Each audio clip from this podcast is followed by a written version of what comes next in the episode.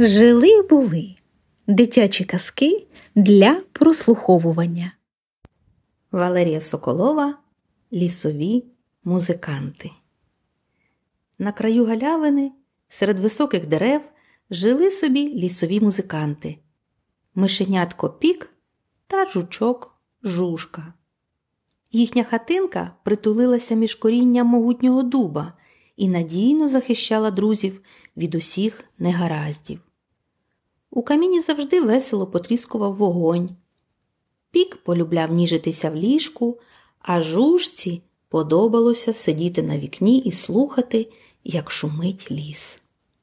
Але якось уранці щойно пік вибрався з під картатої ковдри, йому на носика впала величезна холодна крапля, а друга крапля влучила у яблуко, яким пік та жужка збиралися поснідати. Небо затулили чорні хмари. Вітер дмухав так сильно, що жужка впав із підвіконня в кімнату. Ой-ой-ой, зойкнув переляканий жучок. Дві краплі застрибнули в улюблене горнятко піка. Крап, луп, ляп. Три краплі вдарилися об тарілку із сирним візерунком. Пік ледве встиг порятувати її, заховати до шафки. Плюсь. Крапля зависла на вушкові піка, а тоді гицнула на гітару жужки. Наступна крапля боляче вдарила мишенятко по лапці, а на підлозі вже дзюркотіла ціла калюшка. Бринь, бринь, бринь, обурено відповіли струни гітари. Здавалося, у хатинці вже немає сухого місця, калюшок на підлозі ставало дедалі більше. Жужка дуже боявся намочити крильця, тому сховався під капелюх. Що ж робити? зажурився пік.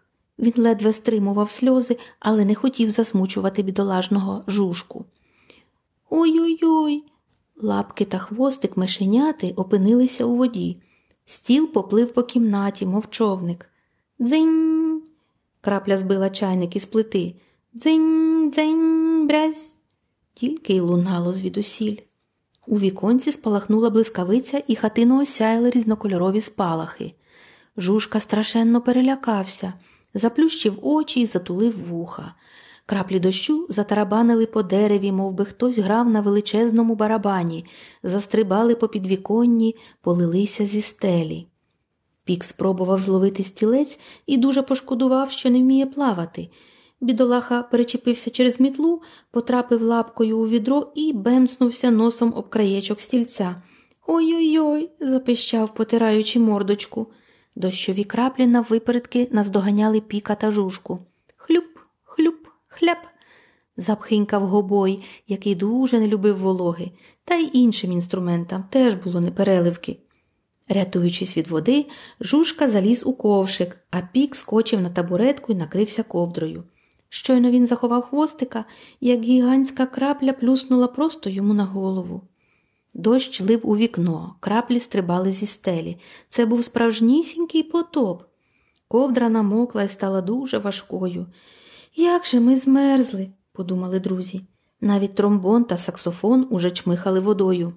Плюсь, хлюсь, бульк, чутно було навколо. І тут, на щастя, пік згадав про парасольку. Її подарувала приятелям сусідка гусінь, і вони часто милувалися чудовим візерунком, зеленими листочками, що були майже як живі. Щойно друзі застрибнули в неї, як парасольку підхопили і розгойдали справжні хвилі. Жучок і мишенятко мало не випали зі свого кораблика. Пік і жужка спробували порятувати свої інструменти. Жужка осідлав ксилофон і кермував паличками, ніби веслами. Краплі билися об клавіші, і ксилофон тихенько дзвенів, ніби хотів підбадьорити приятелів. Раптом друзів винесло просто на галявину. Вони опинилися на пеньку серед квітів, і дощ несподівано вщух. Замить на небі уже радісно всміхалося сонечко. Пік заспівав веселу пісеньку, а жужка підігравав йому на барабанах. Багато мешканців галявини прийшли послухати концерт. Мушки, жучки та довгоносики тішилися сонечку і аплодували лісовим музикантам. Ура, хоробрим друзям! Усі раділи, що пікові та жужці пощастило врятуватися і що їхні інструменти вціліли.